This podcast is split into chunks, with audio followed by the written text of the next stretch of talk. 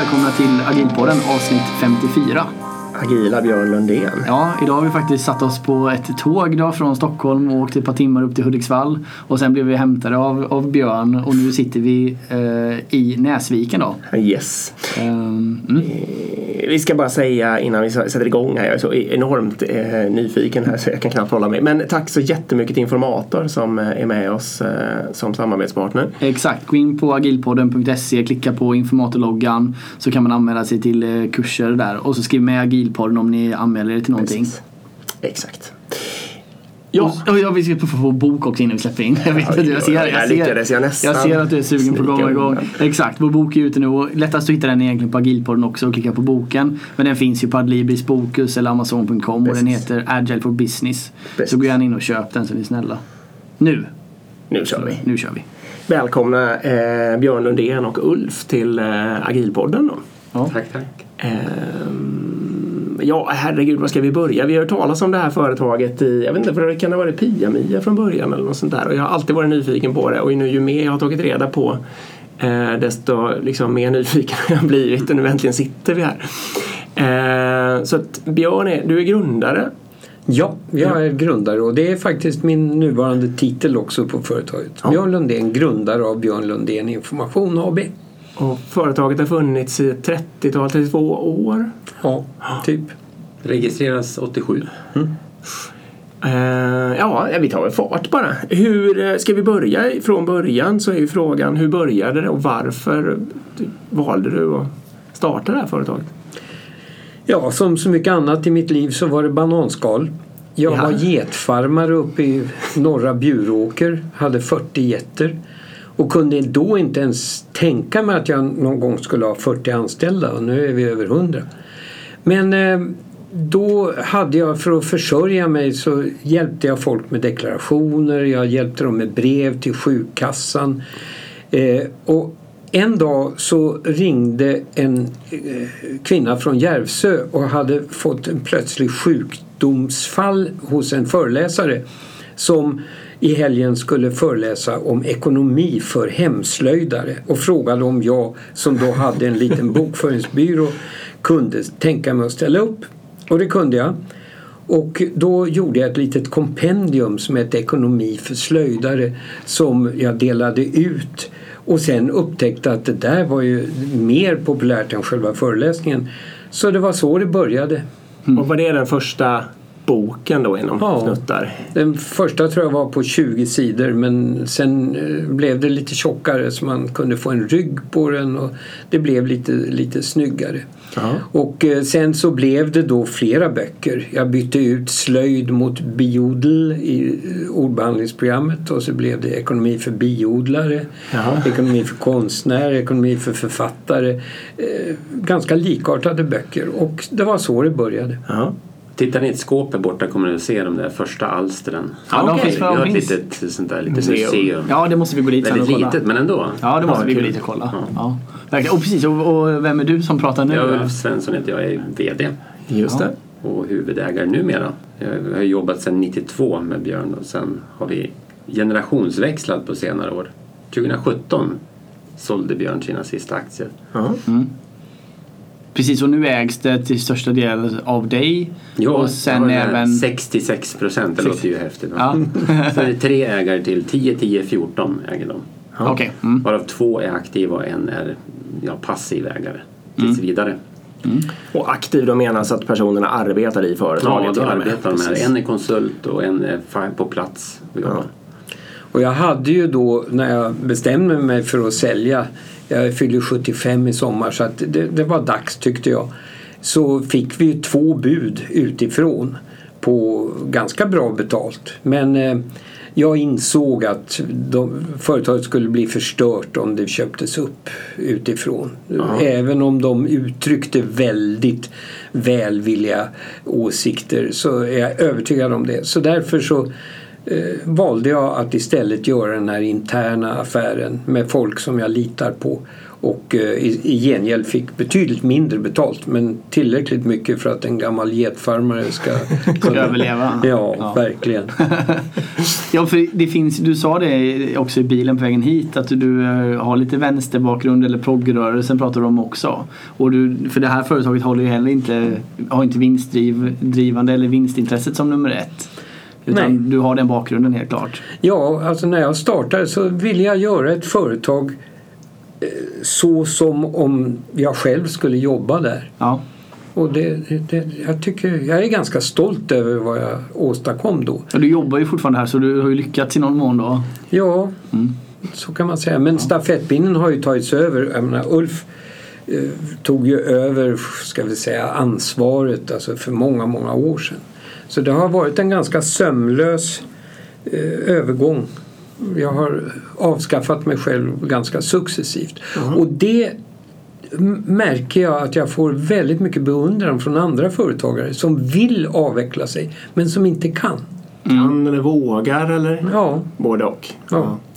Men drivkraften var att du ville ha en, du ville helt enkelt jobba för en sån organisation som eh, kändes rätt liksom. Ja. Det, det är det som har varit ledstjärnan i hur ni har satt upp allting här eller? Så kan man se det. Men alltså eh, hur? Det är svårt att veta Ah, okej. riktigt hur det gick till. Det är väldigt mycket slumpen och sådär men det, det är någonting det som det blir, det utvecklas över tid. Ja. Vi, kan börja, vi började med att eh, vi jobb, satt ju tillsammans med din gamla bokföringsbyrå som hade köpt. Och då tyckte vi att vi, vi ville ha bättre fika än vad de hade. Ja, Så då här, vi, vi vill ha bra fika, annars vill inte, det är inget kul liksom, att jobba utan bra fika. Så då började vi med det. Och så, Och nu har ni riktigt bra vi fika. har riktigt bra fika. Alltså det, Men det är mycket roligare att vara på jobbet om man får bra fika. Liksom. Ja, Scandic Hotel är liksom deras hotellfrukost. Är vår mall. ja okej. Ja, det är bra. Jag kan bara säga det är faktiskt väldigt roligt för vi gjorde nyligen, på, på mitt jobb gjorde vi nyligen en, en, eh, en undersökning. Varför jobbar du här respektive varför funderar du på att byta jobb? Bara för att få liksom, in feedback på det. Och då var just en grej att det var så jävla dåligt fika och dåligt kaffe.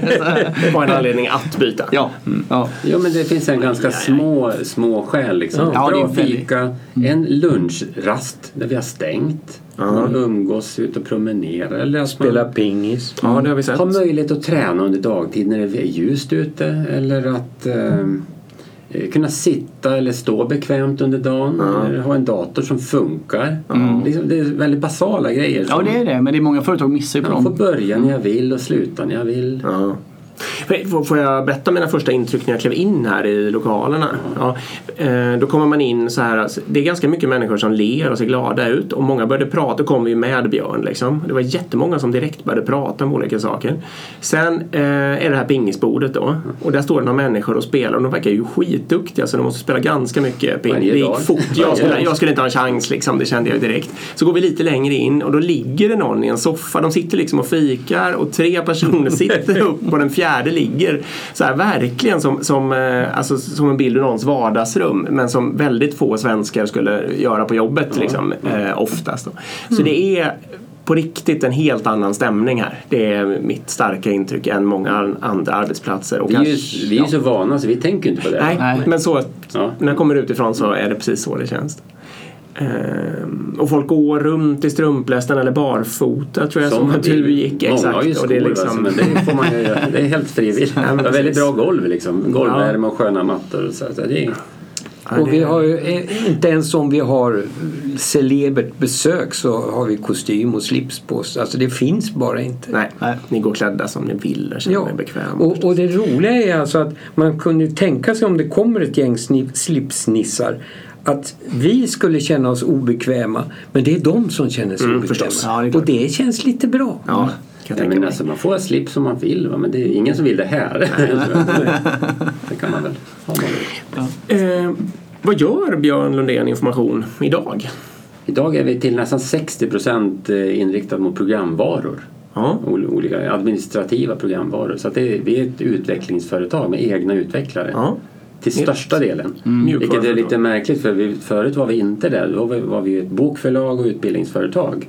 Ja. Men det står kvar vid ungefär vid 40 procent av omsättningen. Nu ökar ju omsättningen hela tiden så att även den kunskapsdelen som vi brukar kalla den ökar. Ja.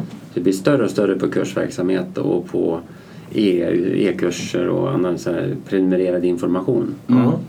Det som ju krymper en aning det är ju bokförsäljning såklart. Är- okej. Mm. Så är det i hela samhället. Av fysiska böcker. Mm. Men eh, så att det blir mer och mer programutveckling och relativt sett och mindre kunskapsdel. Men i volym så är kunskapsdelen växande faktiskt. Så det är kul, vi har två delar. Och det, det som är så fantastiskt det är alltså att man skulle kunna tänka sig att vi bara skulle lägga ner böckerna. Vi har kanske en 50 böcker i sortimentet. Ja. Att man skulle lägga ner det. Men just den kunskapsbildningen man får av att utveckla de här böckerna, att uppdatera dem. Det kommer ju hela företaget till godo. Alltså de som sitter med ett bokslutsprogram eller de som sitter med ett deklarationsprogram.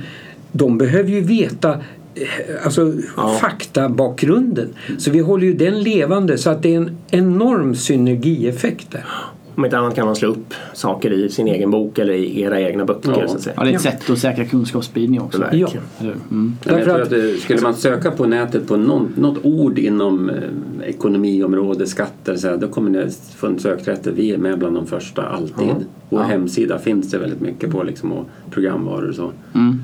Så att vi, vi kommer att bibehålla den delen. Vi kommer kämpa för att göra det. Alltså, ni pratar ju med två människor som just själva har gjort en bok och vi är ju annars extremt digitala och, och liksom nydanande i mångt och mycket men vi har ju gjort en klassisk pappersbok Ja, det precis, faktiskt som gjort. vi bara Den har ser gett ut faktiskt som väldigt fin ut. Ja, vad bra. Härligt. Fast den är på utrikiska. Ja, men det är en Ja, det fantastisk på känsla att hålla i en bok. Ja, det är ju det. Det håller jag verkligen med om. Det är ju fantastiskt. Det det. fantastiskt. Varför ska vi fortsätta? Jo, men jag tycker vi, vi, vi borde gå in på, för ni är ju också då eh, jag menar, vi börjar med att säga att det här har växt och det är anställt och nu är ni över 100 personer idag. Och det som är väldigt unikt också är att ni jobbar utan chefer och utan en hierarki egentligen, eller hur? Mm. Det, det finns en VD då uppenbarligen. Vi har ju i takt med att vi har växt eh, kommit in i, alltså man, man inte mot det traditionella helt men åt det hållet en aning. Vi har ju en VD. Ja. Det bör man ju ha eh, och måste kanske ha när man är lite större. Måste över en viss Ja, storlek, alltså, stämmer. I praktiken måste man ju ha en VD. Mm. Enligt aktiebolagslagen. Ja, ska vi säga. Eh, Mm, För, men sen blir det en massa formalia. Liksom. Ja. Arbetsmiljöansvar Ja. och så vidare. Och sen kommer vi, har vi nu, vi har några ansvarsområden. Eh, Vi har en HR-ansvarig, personalansvarig. Vi har en ekonomiansvarig. Mm. Inte ordet chef där men Nej. ansvarig. Mm. Vi har en affärsansvarig Ja. som ansvarar för marknad, sälj. Alltså Ja. och, eh, avtal, förhandlingar med externa parter. Och Vi har en en köksansvarig. Ja. Mm. Men Vi har en utvecklingsansvarig, alltså en CTO som sköter programutvecklingsdelen. Mm. Som är en av delägarna. Så det, har, det är ganska nytt, det är sedan eh, ett par år tillbaka. Att vi har utsedda ansvarsposter. Mm. Det har ju funnits lite mer informellt tidigare också men det har varit lite mer det har varit önskemål från personalen, det som har drivit fram det. Vem ska man vända sig till? Vem ska vi slussa samtalen till? Mm. Och lite grann utifrån vem ska man ta kontakt med utifrån? Annars blir det ju väldigt mycket att man hugger ja, VD då naturligtvis. Mm. Eller bara någon hipp som happ så här. Men det är ganska bra om det, det blir direktkommunikation Mm. på vissa nivåer. Mm. Sen har vi eh, gruppansvariga Mm. sen något år är också efter önskemål av de anställda. Ja. Att de som jobbar tillsammans med samma uppgift, om man är ett, eh, åtminstone börjar bli en 10-15 personer, då vill man ha någon som koordinerar möten, supportscheman, eh, semesterhantering, lite sånt. Administrativt pyssel eller vad i alla fall håller ihop. saker. koordinatorn, den man vänder sig till. Hur, vad ska jag prioritera nu? Eh, vad, vad ska jag göra när man är någon eh, sjukskriven? Vad, Ja. Hur ska vi rådda om jobbet? Mm. Någon som är liksom nyckelpersonen i det. Eh, lite, ser lite olika ut i de olika grupperna. I en mindre tight grupp behövs ingen egentlig påverkan från den personen. I en större grupp, då kan det behövas. Mm. Som kanske dessutom sitter utspridd på flera orter. Vi har Mm. kontor på flera orter. Så att det har blivit lite mer, säga, lite mer formell struktur. Men vi är väldigt varsamma med det ordet chef, det undviker vi. Ja. Ja, precis. För till exempel så ansvarar inte de här personerna för lönesättning Nej. och... Nej, till exempel inte. exempel så att inte. det, är, det är fortfarande långt ifrån det traditionella. Och inte beslutsmakt heller i Nej. den rollen. Nej. Nej. Och inte bestämmer om semester utan Men den personen är Mm. ju utsedd av sin grupp. Så den har ett väldigt högt förtroende Ja, liksom, i gruppen. Och det blir ett naturligt ledarskap kan man väl säga. Mm. Men det behöver inte vara den som är formellt duktigast eller den som är... För vi gillar ju, vi har många auktoriteter. Schyssta auktoriteter som kan mycket liksom, och gärna Mm. sprider det till många. Har ni hunnit byta någon sån än? Mm. Det blir man ju nyfiken på. Jag har bytt två. Ja, och hur gick det till? Eh, Det var på grund... En orkade inte med det. Och så jag vill inte. Nej, jag vill inte. Passar inte mig. För Mm. det var, jag tyckte det var lite jobbigt liksom, Ja. att vara den som fick frågor. Och så där. Ja. Ja, det var det en, en av nio. En, den andra har, fick andra arbetsuppgifter så den passade inte in Nej, som gruppansvarig i, i gruppen. Ja, okej. Eller tog på sig ett projekt kan man säga Ja. som ledde till det. Så det in- var ganska naturligt. Ingen har blivit avsatt av sin grupp än, så att än. säga. Det skulle också kunna hända Ja, antar jag. det blir spännande att se. ja, det skulle kunna hända. Ja.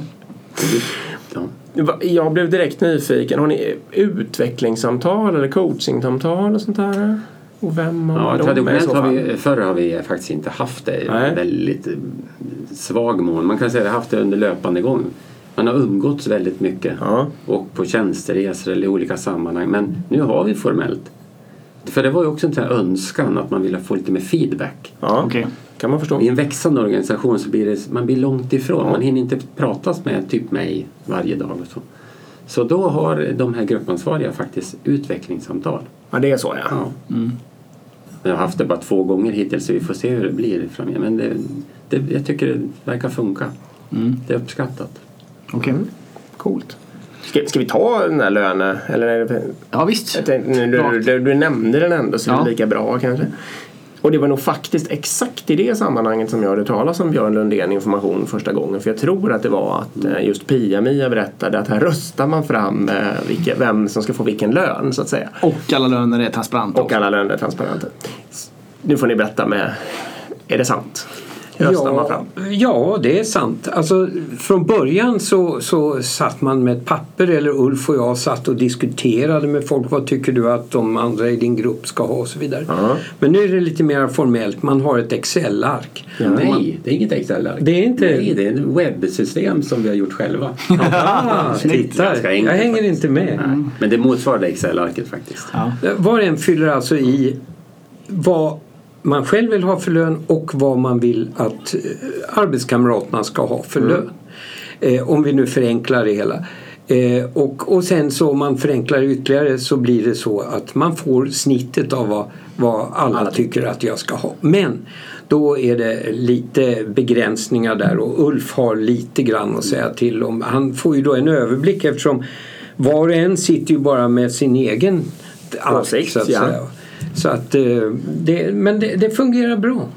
Ja precis, och sen, men egentligen är det så att man- sätter lön på dem man anser sig själv kunna sätta lön på. Ja. Eller? För det kan ju vara så att jag har ingen aning om hur Kalle borta på någon annan avdelning presterar så då Eller bara jag lämnar är det. helt nyanställd och Ja, inte en susning. Nej, utan jag vet bara kanske fyra stycken jag jobbar med. Så kan det vara. Ja. Så är det. Och nu har det här utvecklats över tid och vi har ju haft personalen då har i olika gruppkonstellationer diskuterat sig fram till vilket system man vill ha. Så har det ändrats och så ändrats lite till. Det kommer ändras i nästa år igen är jag ganska säker på. Ja. Lite, För det är alltid någon liten brist som man upptäcker. Ja men då gör vi sådär. Så idag är det, man sätter inte, föreslår inte en lön i kronor. Men man har ju ett antal faktorer att spela med som kommer att påverka i kronor sen. Okej. Man, man kan säga betygsätter, det låter ju hårt va? men Ja, men någon prestationsbedömning. har ett antal Ja. olika faktorer. Ja, det är social förmåga, kompetensen, eh, det kan vara hur väl man sprider sin kompetens. Ja. Det är Lite sådana. Mm.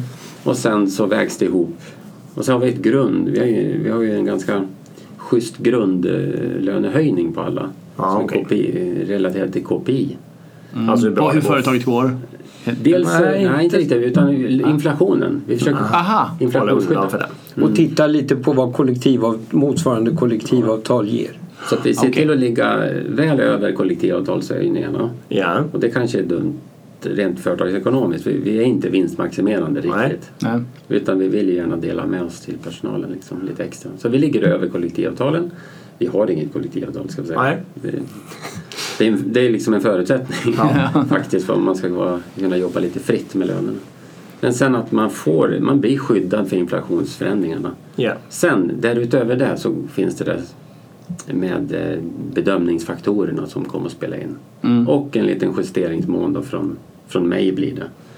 För att se till att det inte blir några skevheter och lite orättvisor. Men Okej, vi du har tar ett ansvar här på slutet ja, för att jämlikhetsfråga och vi har Okej. lite jämlikhet över tid. Inte bara i kön utan det är liksom att man har en rimlig löneutveckling som är likartad andra. Och lite sånt där. Mm. Men folk är nöjda med sina löner, alltså rent eh, spontant. Och eh, i den trivselundersökning som vi gjorde för ett antal år sedan så, så var nästan alla nöjda eller mycket nöjda med sin lön. Ja, det var ju bra. Verkligen, vad heter det? Hur många sådana faktorer är det man bedömer? Det är, nu ska jag minnas, Alltså, jag minns fem eller- sex, sex, sex faktorer stycken? om jag inte minns fel. Och är det en, är det en betyg, en skala? 1 till 8. 1 till 8. Mm. Lite märkligt ska jag men det är okej. Sen får man ju försöka Vi pratar mycket om det där inför lönesättning. Hur ska man tänka så att det blir relativt lika ingång i alla fall. Ja. Men sen blir det ju lätt Det blir ju lätt ett högt medeltal. Ja. För man tycker väldigt bra om sina medkollegor. Liksom. Man tycker att den, han är duktig, hon är duktig. Mm. Och så kan det ju vara också menar jag. Ja, Ja, det- för troligtvis har det ju dragit till sig en massa fantastiska människor den här firman så det är klart att ja, Exakt. Det, det blir, Ni har ja, antagligen- även, även om de inte var fantastiska när de började så, så blir de böjs de till. Ja. Bara några få. Eh, totalnivån då? Vem bestämmer den? Alltså, Alltså, förut eh, har vi röstat om den. Ja. Eh, från och med förra året när vi gjorde generationsskiftet här då och vi måste viss mån säkerställa att ekonomin i företaget är i balans för att de som har investerat ska ro hem det Ja. inom rimlig tid. Eh, så då, då bestämmer faktiskt eh, ägarna det. Styrelsen. Ja, kan man Eller säga. praktiken då. Jag hoppas att det blir ganska likartat med tidigare. Det- Förra året var det i alla fall. Ja. Då var alla nöjda. Precis. Jag hoppas att vi inte kommer att bli snåla. Och det ska sägas också att just exakt, för det berörde vi förut här, just exakt omröstningen är inte transparent utan eh, man, den är konfidentiell. Det är bara du kunde se den men, men alla kan inte titta på allas liksom. Ja, precis. Men alla vet vad alla tjänar. Eh, För, se, men ser alla sen vad alla fick också? Ja. Ja. Ja, Så det blir otroligt påtagligt. ja det blir det ju. Så att det blir ju givetvis i en grupp på över 100 så är inte alla supernöjda. Nej, så jag får ju ett antal påhälsningar. Ja. Det, vi får diskutera igenom varför blev det så här tror vi. Ja. Och med en gruppansvarig kommer det bli bättre, det blir tajtare feedback tror jag. Ja. Så jag tror att det kommer bli bättre i Och du kan få hjälp i de dialogerna Ja, också. De ligger närmare rent eh, jobbmässigt också. Lite så ja. Mm. Mm. Men alltså det är ju helt klart att det är fullständigt omöjligt att sätta fullständigt rättvisa löner. Alltså det är det. Så att, eh, men med det i bakhuvudet så får man göra så gott det går och vi gör verkligen så gott det går. Jag Ja. tänkte säga det också, kan man se det som att det är just det ni gör, att ni sätter fullständigt rättvisa löner? För att, Ja, på, I någon... ja, vem gör inte I någon det? demokratisk Nej. synvinkel gör vi nog det. liksom. Ja, För- men också med lite hänsyn till ägarnas utrymme och lite ditten och datten. Det är ju väldigt genomtänkt. Det måste Ja, det är väldigt genomtänkt men eh, om- ska du fråga alla hundra så kommer du ha massa olika avvikande Ja, åsikter. jo. om Ja, såklart. För det är klart att en person viktar sin utbildning högt. Ja. Den andra personen som jobbar med samma sak men inte har någon utbildning alls presterar lika mycket tycker att det är väl irrelevant. Ja. Så att det är så Ja, men det, är, det är jättesvårt. Men det är fantastiskt spännande och just eh, jag tänker det måste ju också väcka, om, om man säger nu att, att jag skulle vara en individ som fick lågt här.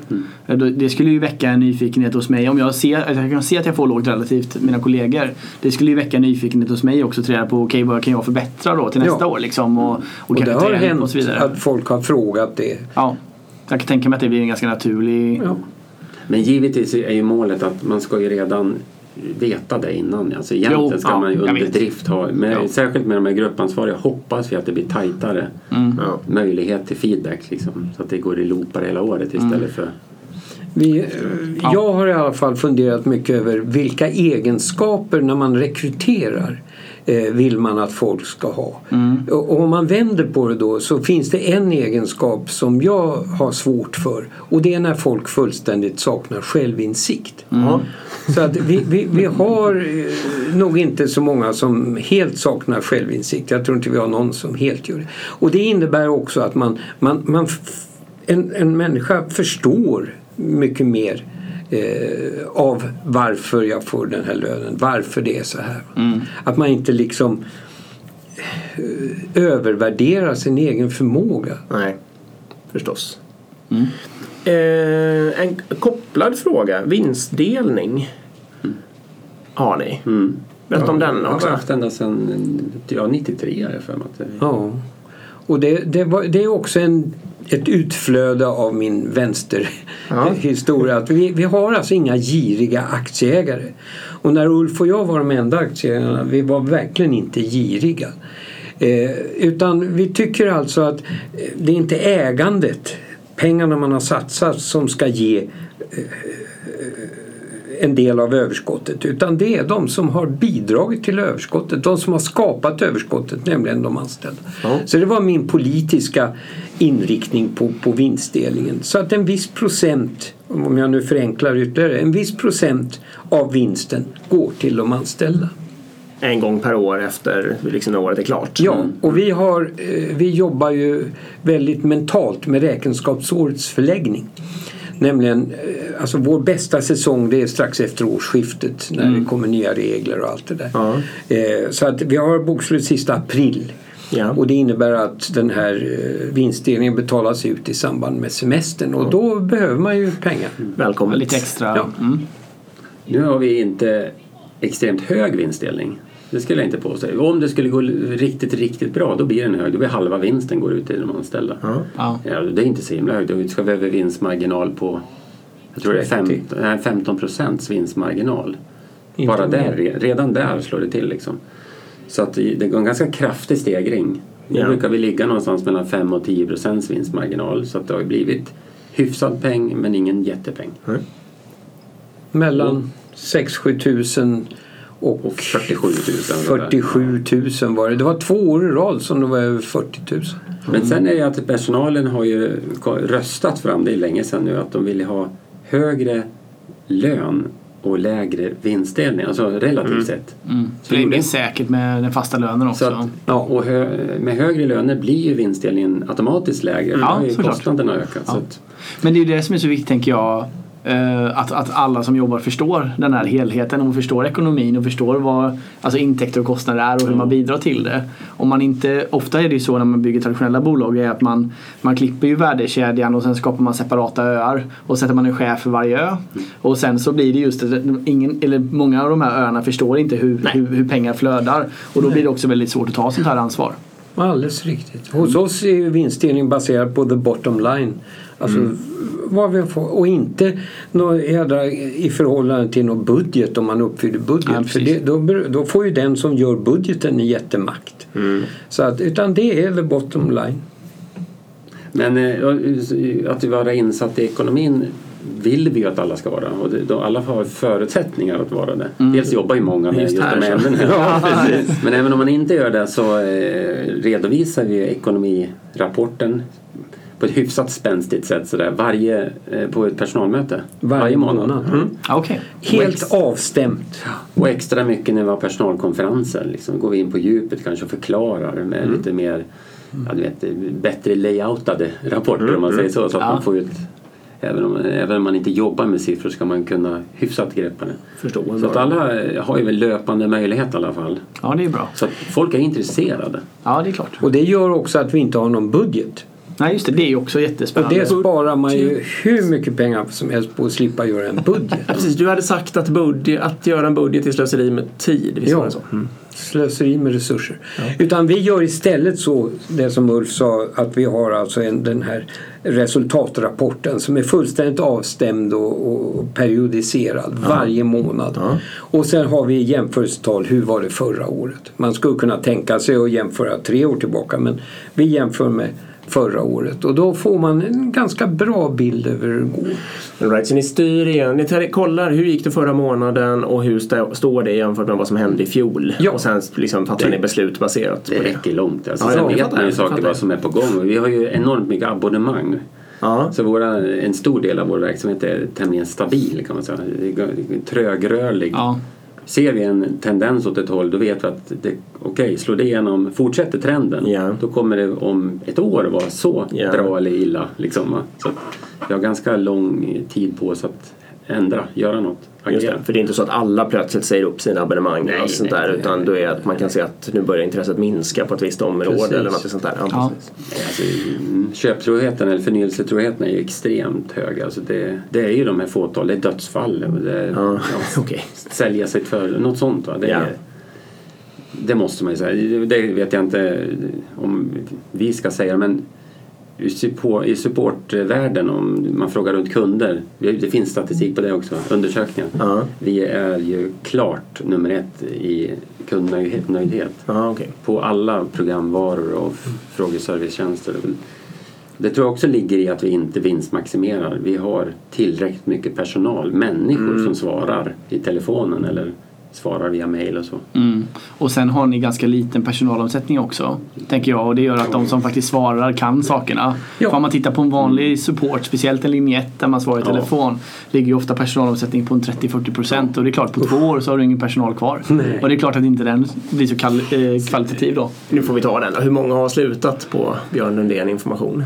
Alltså, jag har räknat om att det är 11 personer som har slutat därför att de inte vill jobba längre. Men jag, jag har inga Ja, siffror. det är ju har du inte en bättre? många över tid. Liksom. Sen 90, början av 90-talet, det är inte många alltså. Nej. Det, det, är kanske två, det måste ju vara tvåsiffrigt, det, det har du rätt i. Jag har ingen koll men det är väldigt sällan de slutar. Ja. En slutade för 2015 och kommer tillbaks nu i mars. Jaha. Kommer tillbaka. Ja, kul. Hon slutar för hon vill göra någonting annat. Ja. Jobba i redovisningsbyrå istället. Ja. Och så kommer hon tillbaka. Jag blev så himla glad. Ja, det är ju fantastiskt betyg ju. Ja, det, det är bra. Och hon är ju så bra. Vi hade en tjej som slutade i, i en månad ungefär också som kom tillbaks. Ja. Ja. Var inne och vände i ett företag och insåg att det här var inte kul. Nej, Det kommer en chef där och Ja, sa goddag. typ. Ja. Brukar vara, för de som vill prova något annat så brukar det faktiskt vara schysst att ge tjänstledigt. Ah, okej. Så Ja. det kan man få. Och den som vill sluta, eh, även om man då har en formell uppsägningstid, vill den sluta över dagen så är det bara att gå.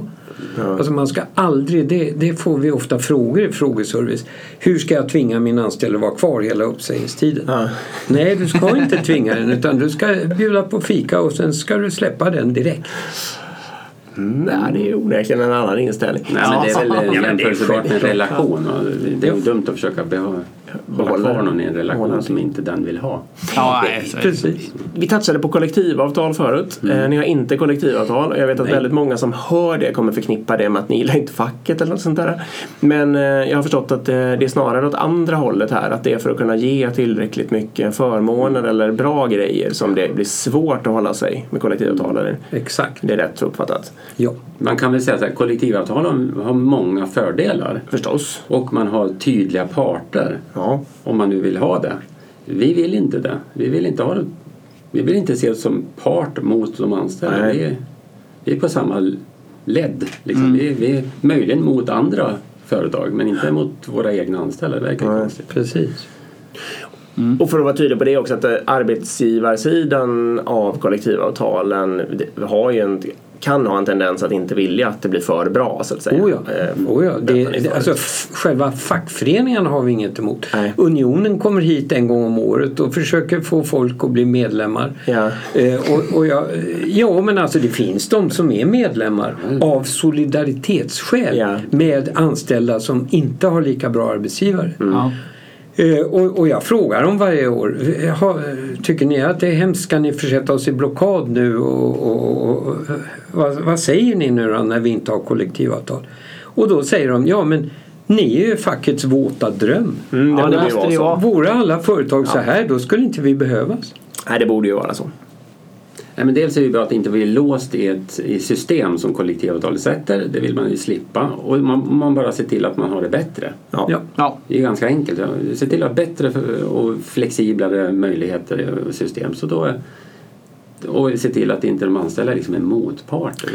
I- Ni hade koll på det. Vad är de främsta anledningarna till att folk tycker om att arbeta här? Ja, på de på. Undersökningarna som gjordes det ett tag sedan nu men det, håller säkert i sig. På första plats kommer den flexibla arbetstiden. Ja. Att man får jobba när man vill och inte bara tidsmässigt förläggning av tiden utan också volymen. Ja. Man får jobba hur mycket eller lite man vill. Men det är klart, du kan inte jobba hur lite som helst för du har ju räkningar hemma som ska betalas. Då kan du inte betala det. Så man kan, brukar säga att vi har räkningsdriven arbetsvolym. Och Allt beror på hur mycket räkningar du har. Ja. liksom. ja. Och det var, eh, var väldigt populärt givetvis, arbetstiden. Och sen också eh, arbetskamraterna kommer med. Och, och vi ska ju säga det precis, vi har, vi har inte nämnt än att det här, jobbar inte alla 40 timmar i veckan. Nej. Eller? Ingen jobbar 40 timmar i Och veckan. lönen beror av hur många timmar man jobbar. Ja, man, är man har timlön. Man har timlön, Precis, precis. Och det här är ju fantastiskt för arbetsgivaren också. Därför att, och det har vi inte nämnt, vi har inte OB-tillägg, vi har inte övertidstillägg. Nej. För det finns inget som heter OB eller övertid när man ändå får jobba hur mycket eller lite man vill. Nej. Och det tjänar ju arbetsgivaren på. Ja. Ja. Helt fantastiskt. Så folk lägger inte ner jättemycket tid på att räkna ut hur de ska förlägga sig. Jag får extra lön då. Nej. Hur rapporterar man hur mycket man har jobbat? Gör man det i något smidigt Det system? är ju intranätet. Vårt intranät har vi en, eh, som ja, webb-excel-ark för varje person. Ja, man går in där och skriver varje dag. Liksom. Ja. Hur många timmar man var här. Hur många timmar man var här och man hade en motionstimme. Så man, Det var ett antal betalda per månad. Okej. Eller om man bara tog ledigt för att motionera eller gå till frissan eller vad man nu gjorde. Ja. Och precis, så, det är bara för att förtydliga då, för det, jag tror kanske folk, det gick snabbt där, men, men man jobbar per timme så det innebär att jag skulle alltså kunna jobba 35 timmar en vecka, 30 nästa och sen 45 nästa och så får jag betalt då helt enkelt på att jag har jobbat de timmarna. Sen har vi ett anställningsavtal som ju för, säger någonting. Anställd på heltid är målbilden va? eller på Ja. halvtid. Ja. Det är, den, är- men sen om det blir exakt det, det är inte så noga. Nej. Såklart. Liksom. Det, och de flesta ligger strax under vad de har tänkt. Mm, det är Alltså det är någonstans där kring tror- 85-90 procent av vad man har tänkt.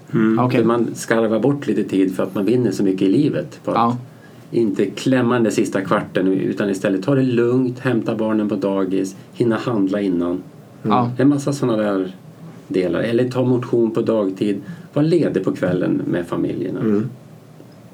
Nej, alltså det där, jag förstår inte att inte fler företag Och så det. jobbar man, jobbar man effektivt när man jobbar istället kanske. Ja, ja, visst. Så tror vi i alla fall. Ja. Rätt säker på. Jo, men det finns ju många undersökningar som visar att de som jobbar sex timmar om dagen istället för åtta timmar om dagen gör nästan lika mycket i alla fall. ja, absolut, det tror jag också. Men det är på något vis väldigt många som... eh, Det finns ju två skolor här på något sätt. Det är ju många som hänger upp sig på det. Alltså de, de vill ha sex timmars arbetsdag men med exakt bibehållna löner på något sätt. Eh, Det finns ju en sån politisk rörelse. Liksom. Och det är, så finns ju den andra skolan som kanske ni står för då. Att man får betalt så mycket som man jobbar och självklart behöver man inte jobba mer än vad man vill. Men alltså det är ju också kanske orättvist. Jag menar, men det finns inget annat sätt tycker jag i alla fall. Varför ska man mäta per timme överhuvudtaget? Jag menar en del kan ju bara sitta och rulla tummarna medan andra jobbar väldigt Ja. hårt. Men alltså det, man, det går inte att sätta rättvisa löner. Men vad som är exakt rätt för en människa, man kan ju undra.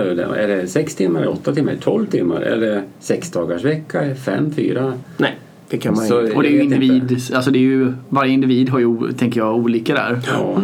Att det, det Och passar- olika över tiden också. Exakt, för det passar olika livssituationer och så Hårt vidare. kroppsarbete eller stå framför en skärm. Vad, liksom, vad, är, Mm. ja, vad passar för oss människor egentligen? Det, det kommer vi nog aldrig få veta. Nej, det viktiga är väl att, man är, att jag som individ hittar något som passar mig till, till exempel på ett sånt här företag. Ehm, beslut, hur fattar ni det? Mm. Det har ju också utvecklats över tid ganska mycket.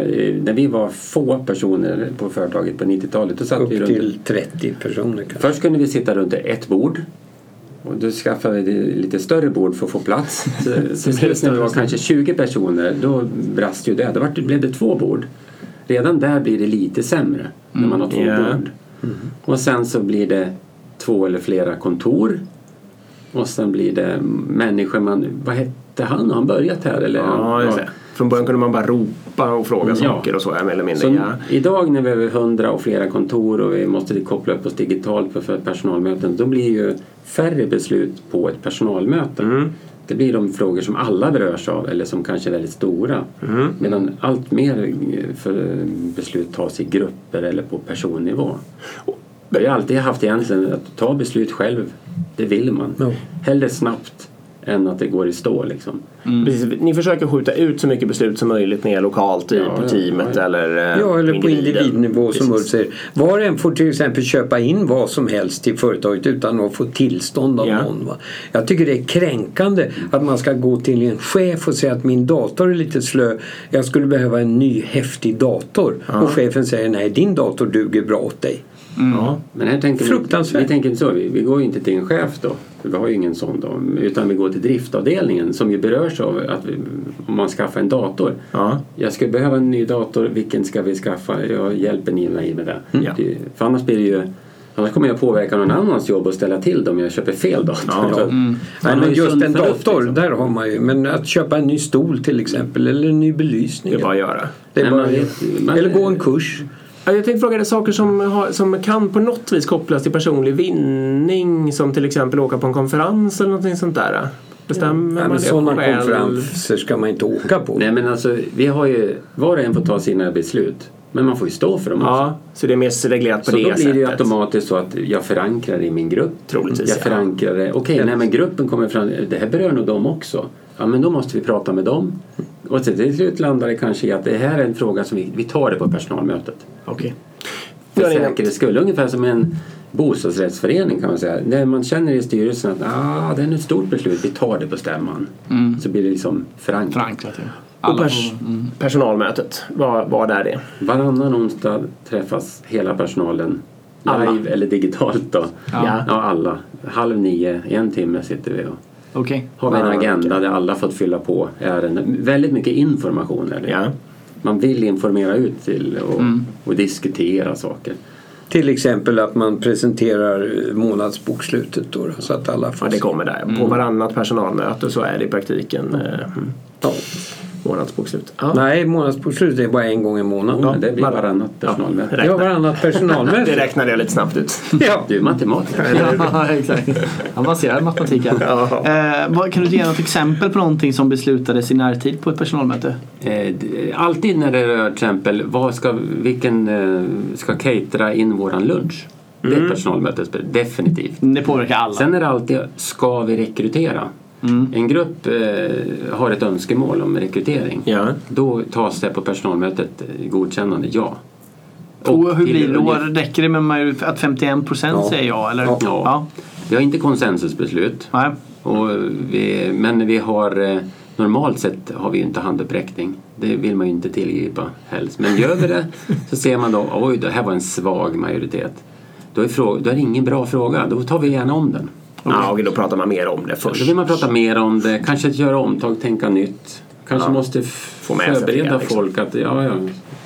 Okej. För det är ingen bra med en svag majoritet. Det ser vi ju i riksdagen. Liksom. Men eh, om ni inte gör handuppräckning, hur genomför ni röstningen då? Nu säger man ja, Ja, nej. Eller. Acklamation liksom. Ja. Eh, Ett beslut som nu ligger några år tillbaka i tiden var när jag och Maria var nere och tittade på en bostadsrätt vid Medborgarplatsen som plötsligt dök upp som Ja. övernattningslägenhet. Och då, då blev det ju diskussioner på personalmötet. Den kostade alltså typ 5 miljoner. Eh, Ja. Ska vi köpa den? Och eh, som tur var, där lobbade vi ju väldigt mycket vi som hade sett den att det här är klart vi ska köpa. Ja. Och, och då gick, det gick ju igenom då. då. Ja. Och det är den bästa affär vi har gjort någonsin.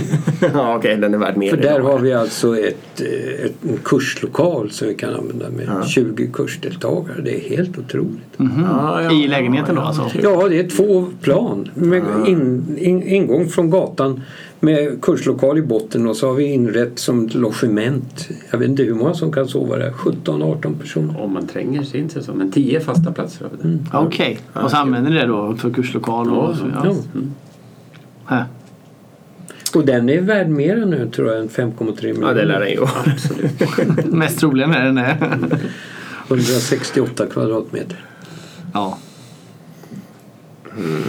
Hur gör ni när ni rekryterar?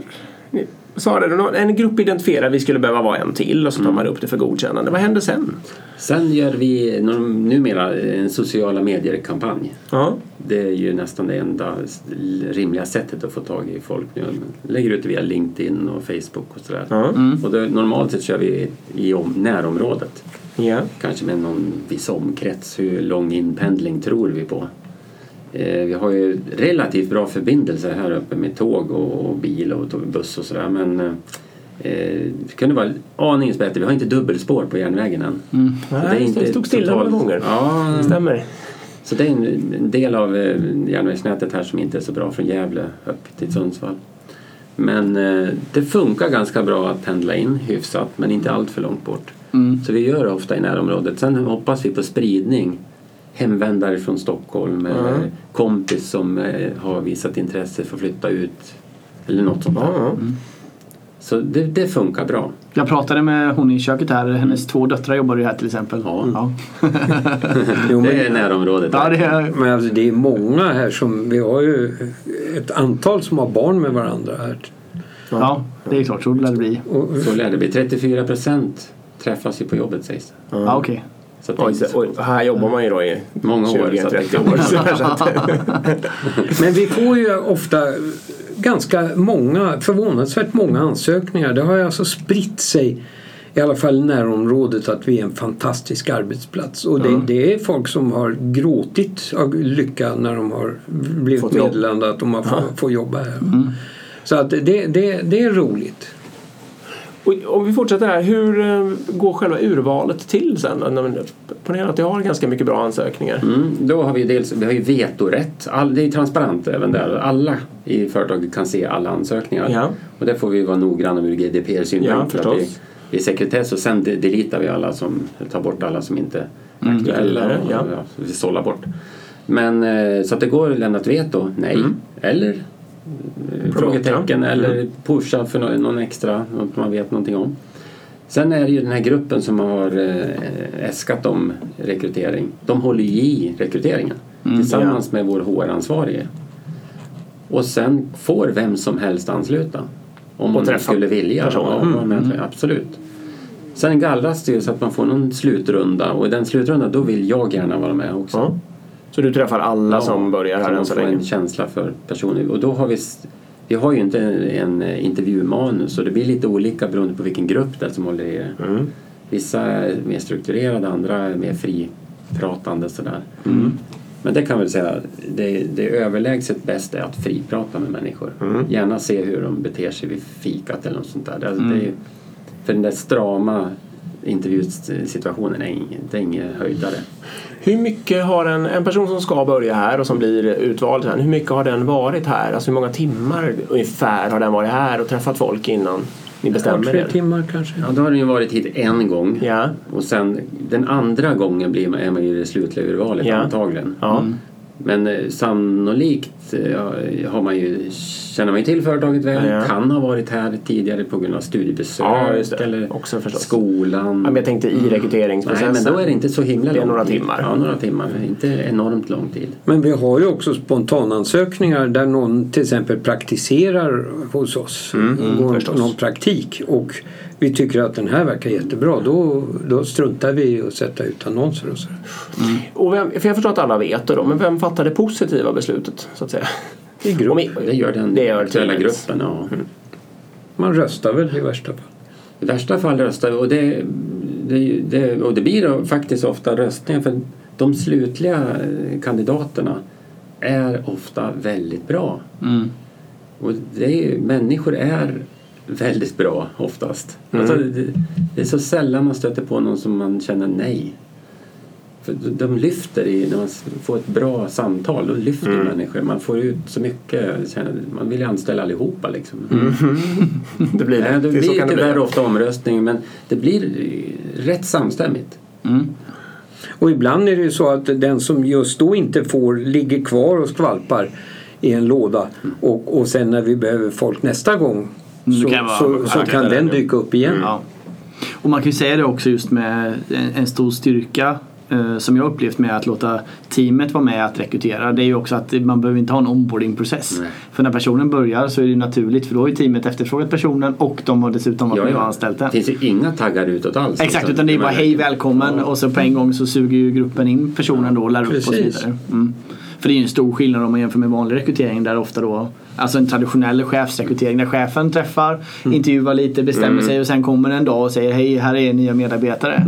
Och så måste då liksom Och den ska säljas in. Exakt, ungefär så va. Och ska hålla hand då med, med chefen om några dagar och så vidare. Mm. Usch. Rekryteringsföretag är jag ju väldigt tveksam till. Ja. Jag förstår det. Alltså att det, det kommer ju tonvis av ansökningar. Eller man måste sålla kanske. Men ja, jag vet inte. Nej. Kanske stora företag behöver det men in- inte mindre företag. Kan inte tänka mig att man behöver det. Nej. Man måste ju träffa människor. Liksom. ja, det känns ju viktigt. Skaka hand och titta, se i ögonen. Liksom. Ja. Nej, jag är med dig. Helt och hållet. Jag har en väldigt principiell fundering så här. Jag vet inte om ni har tänkt på det här. Men hur stort kan Björn Lundén information bli?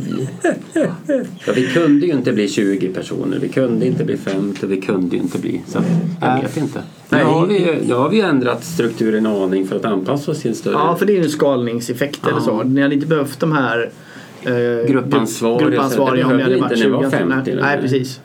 Nej men jag har alltid sagt så här när vi var 25. Max 30. Ja, okej, Alltså en och skolklass. haft olika Ja, sen var vi sen har de 40 sprängt då kanske man max 50. Så att idag, det är ganska meningslöst att Ja, göra okej. en prognos, ett Ja, svar. men- men, alltså vara 4000 anställda på, i fem världsdelar, det går inte. Nej, för, för jag skulle nämligen svara, när jag hör allt det här och hör om all, eh, hur ni tänker, alla värderingar och allting. Då skulle jag svara ungefär 250. Mm. Och då menar jag så här. Menar du? Ja. Utveckla det där. Jo, jag ska utveckla det. För att det finns någon, en, jag kan inte det här jättebra, men det finns ju teorier kring hur stor en flock kan bli. Eh, utan att behöva något polisväsende och, eller liksom någon, någon form av sanktion och sådana där saker. Och det är ju då så många man kan vara så att alla fortfarande kan ha någon form av social kontroll och känna alla. Och det tror jag går någonstans uppåt 250 människor eller något sånt där. Och jag tror att ni med den här, eh, vad ska man säga, med den organisationskulturen som råder skulle kunna få problem om man gick långt över det. Och det, det är därför jag frågade om ni hade funderat på det. Men det Jo, finns vi har ju... ständigt funderat. Ja, det, är jättespännande. Men vi skjuter på problemet tills vi märker någon effekt. Alltså. Ja. Men det finns ju alltså väldigt stora företag som Gore-Tex till exempel. Ja. Som, som helt enkelt bara klipper och så bygger de en ny fabrik. Och det har vi varit inne på. Att Sant. klyva företaget. Ja. Att, att, att låta programutvecklingen vara ett särskilt företag. Var en egen flock. Ja, Ja, och, det är sant. och att låta böcker och kunskap vara en annan. Ja, Men helt sant. då tappar man de här synergierna.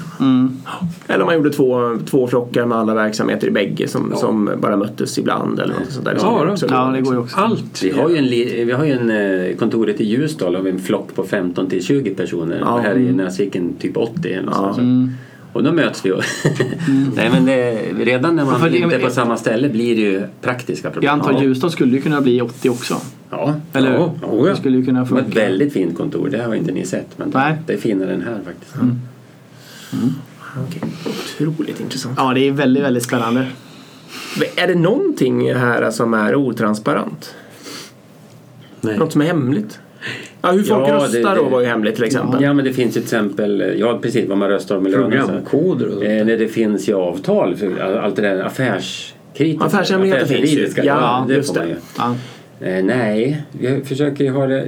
Det är ju lite kämpigare nu efter GDPR. Ja. Får vi tänka efter mer så att det är lite mindre transparent i alla led. I alla fall svårare att till, få, till transparensen Ja. kanske på ett lagligt sätt då så att säga. Ja, precis. Men annars försöker vi väl eh, så mycket vi kan. Alla vet hur mycket Ulf tar ut i lön. Alla vet vad jag Ja. får i, i, i arvode. Alla kan ju gå in i ekonomisystemet och lönesystemet. Det är bara att gå in och Ja. kolla. Så alla har tillgång. Så Alla medarbetare kan Och alla kan också kolla, och det där är ju lite känsligt. Där. Alla kan ju kolla hur mycket lön eh, en kollega har fått. Och så kan man fundera, har han verkligen jobbat så här mycket? Alla kan titta på varandras tidrapporter. Mm. Det, det finns... Ja, just det. Allt är öppet där. Nu är vi inne på det. det, är ju, och det apropå det där med flock är ju det då. Då ställer man ju varandra till socialt ansvar för sådana Ja. där saker. Och mest troligt kommer ju inte någon börja försöka mygla i stor skala. För Nej, att den vet att alla I andra alla ser fall den inte på en något sätt. förnuftig människa. Nej, Nej, precis. nej, men det kanske Inte är- en människa Men det är ju likadant med inköp. Om man, vi har en lustig historia om Lars Engelbrekt som köpte en truck Ja. jättebilligt till lagret. Va? Som visade sig komma från Vitryssland eller Ukraina eller någonting med ett annat mått på, pall, på gafflarna. så att, och det var därför de var så jäkla inte billig. europallar. Nej. Nej. Så att, så att, eh, men, men alltså, han retades ju på ett välvilligt sätt ändå. Då, men liksom ska du ner på laget och köra truck på lunchen? Eh, så att han, han la ju ner enormt krut på att med BT-truck då köpa en, en riktig truck som Ja. funkade och tvingade dem att ta den andra i byte. Just han vill inte se såklart. det. Nej, han vill ta ansvar för sitt Nej, misstag där. Men det roliga var att de sa nej men den där kan ni, vi, vi har betalt för den men den får stå kvar. Och då sa Lars Engbrek nej den ska härifrån. Den borde ni ställa in på museet för övrigt. Ja, det kanske, kanske skulle ha gjort. Vad, roligt. Vad har hänt mer för sådana här roliga saker av den här och inköpsmässigt och så också? Jag tänker nu, det måste ju finnas en del sådana här härliga stories ändå. Inköpsmässigt? Jag, jag tycker inte att det finns enormt många ändå. För Nej. just det sunda förnuftet och att man förankrar. Det liksom ligger i nat- ens natur när man jobbar här tror jag. Och sen vrider man till det. Vi köpte ju ett litet hus här uppe, ett gult hus där vi egentligen skulle suttit idag. Och det var ju inte i riktigt bra skick, den saken var klar. Trots det låga priset så var den väl inte riktigt värdig. Men då fixar man till det och renoverar och fixar. Och nu är vi jätteglada att vi har det. Ja. Mm. Spännande. Jag undrade över moralen eller etiken så här. Vad har ni liksom det känns ju som att den styr här. Ja. Finns, är det, sitter det bara i väggarna eller finns, finns det text? Ja, det finns i text. Det finns i text. Ja. Pratar Det sitter framför allt i Ja, väggarna. men vi pratar om det. Vi pratar om det varje år. Ja. Vi pratar med alla nyanställda om det. Ja. Vi har vad vi kallar rookie-träff. Att vi går igenom som en ja, ny till NHL. Ja. Att man eh, går igenom, så här är det. Så, så här tycker vi. Och liksom, kan, man inte, kan, går, kan man inte anpassa sig till de här värderingarna, grundtankarna, Ja. då passar man inte här. Mm. Sen kan Kan, man... och kan det vara fly, alltså ni eller eh, Kvinnovänlighet, alltså inte Ja, jämlikhet. kvinnoförtryck, jämlikhet. Eh, att man inte pratar skit om varandra och sådär. Men alltså det där är ganska självklart. Alla de här självklara sakerna som till exempel metoo-rörelsen tog Ja. Vi, vi hade upp, då tog vi upp det till diskussion. Ska vi prata om det här vi också? mm. Nej men vi gör ju det varje år. Ja. I den här, på personalkonferensen drar vi det varje år på alla nyanställda. Det här med den exakta jämlikheten oavsett kön, ålder, bakgrund. Det är, det är ingen fråga. Och skulle det uppdagas någonting så vi är så övertygade om att det kommer fram för vi är så tajta, vi är så nära varandra liksom. Det, vi har det här sociala ansvarstagandet om varandra. Så. Men mer sånt där som är svårt på riktigt då som med miljö, liksom var ska Björn Lundén information stå i miljö, alltså hur mycket miljöpåverkan ska företaget tillåta? Är det det som är svårt på riktigt? Är det inte med värderingarna som är svårt? Men jag menar så här att ingen kommer ju säga att man ska behandla män och kvinnor ojämlikt till exempel. Eller något sånt där. Det var det jag menade. Men däremot hur mycket ska vi flyga i det här företaget? Det tycker jag mer är en, en svår fråga. För att det kan finnas ett värde av ett, något visst flygande men jag skulle själv verkligen vilja undvika det så att säga. Eh, Och i den här digitala världen så förvånar det mig hela tiden att så många skriver ut saker på papper. Ja, det är ett annat bra exempel. Pratar ni om sånt? Ja, vi pratar om sånt och vi inser att eh, vi kommer inte vara bäst i klassen på något sätt tror vi. vi. Vår verksamhet är böcker som transporteras hit och dit. Ja. Vi har kursverksamhet, folk tar sig hit och, dit för att gå på kurser. Fast vi har ju e-kurser har också. jättemycket digitala varianter också, programvaror. Men vi, vi gillar tanken på att människor möts. Ja. Vi tror på fysiska möten, alltså events, kurser, kunddagar. Så vi kommer att göra ett miljö och klimatavtryck. Mm. Och det måste vi stå för att vi gör. Vi, vi ska inte säga att vi... Visualiserar ni det? Alltså, Vi skriver om det på hemsidan tydligt Ja. att vi tänker på det här. Och, Ja, det är bra. Men vi kommer inte att vara bäst i klassen. Nej. Vi har inte den typen av verksamhet som vi ser idag. Vi, vi ni- är ganska medvetna. Mm, vi men det låter ju så. Mm, det låter så. klimatkompenserar en hel del men sen är jag också så fråga. Är det plantering av träd i, som är grejen? Vi vet inte, är det bästa valet? Är det, vad är bästa valet liksom? Nej, det är ju så tid, lite tidigt att veta det Ja, kanske det på någon slags världsnivå. Ja. Men, mm. Helt Ja, Precis, vi känner oss lite, vi, har, vi känner att vi kommer till korta en aning. Och vi, men vi, vi kommer nog inte att kunna vara bäst på det inom överskådlig tid. Nej, och det kanske man inte behöver vara heller men att vara medveten är väl ett bra första steg. Eh, och att börja tänka på det aktivt är väl också ett bra sätt. Ja. Eh, till exempel så föreslog du Björn att vi skulle åka tåg hit och att du kunde hämta oss på, på tågstation vilket vi eh, på en gång ville göra. Och det är primärt för att vi vill jobba på tåget men också för att det har en mindre miljö. Ja, ja moral. Men jag gillar, exempel, jag gillar den här vardagliga nivån. Jag gillar tåg. Vi åker tåg Mm. i- landet nä, nästintill alltid. Vi, har, vi eh, handlar närodlat. Mm. Vi gynnar, eh, eller när, vi köper nära. Det kan vara Mm. närodlat, det kan vara eh, en, en handlare eller någonting nära. Mm. Det vill, Det finns ju en butik här nere och vi handlar jättemycket mat där. Mm. så vi tänker, det lilla, så här, vi har åter, jättebra återvinning. Vi, Mm. Men det är ju någonting vi har hållit på med i princip sedan början, sedan 90-talet. Vi kommer från den gamla miljörörelsen. Mm. Som kanske kom på skammen. Nu är klimatrörelse mer då och det blir större tänk. Mm. Men vi, vi jobbar i vardagen väldigt Men mycket. skam, det är väl mer att vissa av de frågorna är lösta. Mm, eller att, liksom, de- att de är hanterade i samhällsapparaten totalt. Det är väl jätteroligt och nu får vi ta tag i det som blev nästa stora fråga. Men vi vill ju inte undvika papper helt. Vi vill, vi vill Nej, Nej, och, och, och vi, vi kan ju inte... Vi, vi har ju... Alltså en väldigt viktig detalj hos Björn Lundén Information det är avsaknaden av bestämmelser. Alltså man skulle kunna göra en bestämmelse över, som drabbar då de medarbetare som vill läsa på papper och säga att du får inte det. Vi, vi kvoterar kopiorna. Du får läsa på skärmen. Men man vill inte. Så vi har inga... Alltså det kan man väl säga, det skulle vi kanske kunna börjat med idag. Vad är det som är utmärkande för Björn Lundén Information? Att vi saknar en massa bestämmelser som man har i andra företag. Eh, Jag kom på en bara hux flux.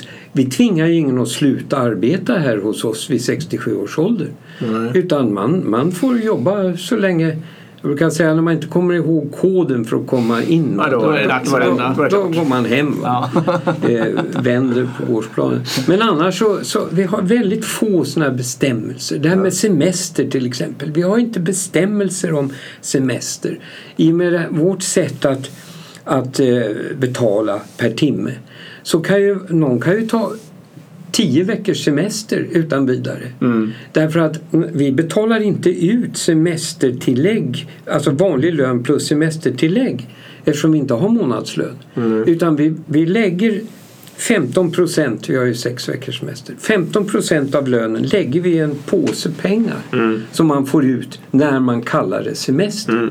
Men sen kan du ju ta, om du tar 10 veckor istället för 5 blir då kan du antingen be att få ut den här påsen med hälften så mycket varje gång eller få ut den på en gång och sen leva på det under 10 veckor om du vill. Själv.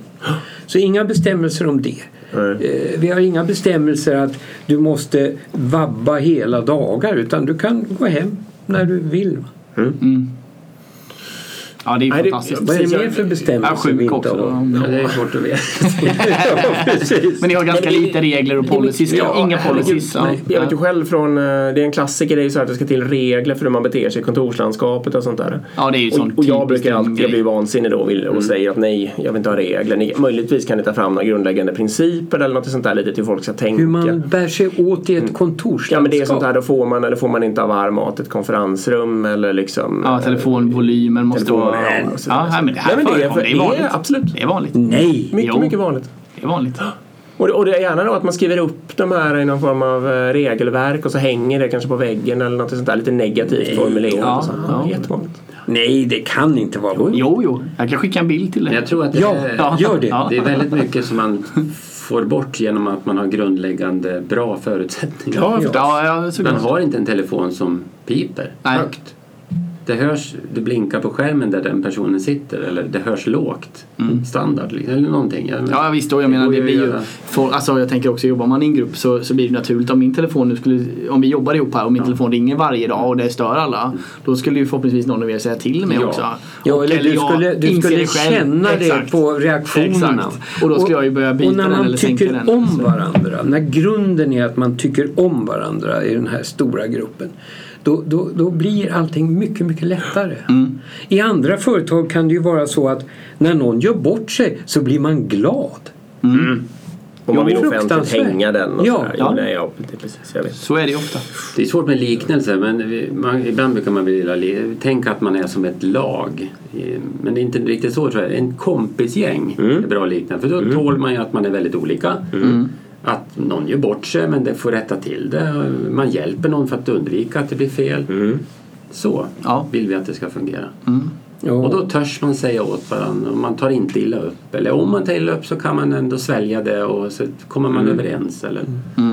Och det, när Ulf säger det, alltså det är någonting som förekommer ständigt här. Att vi hjälper varandra.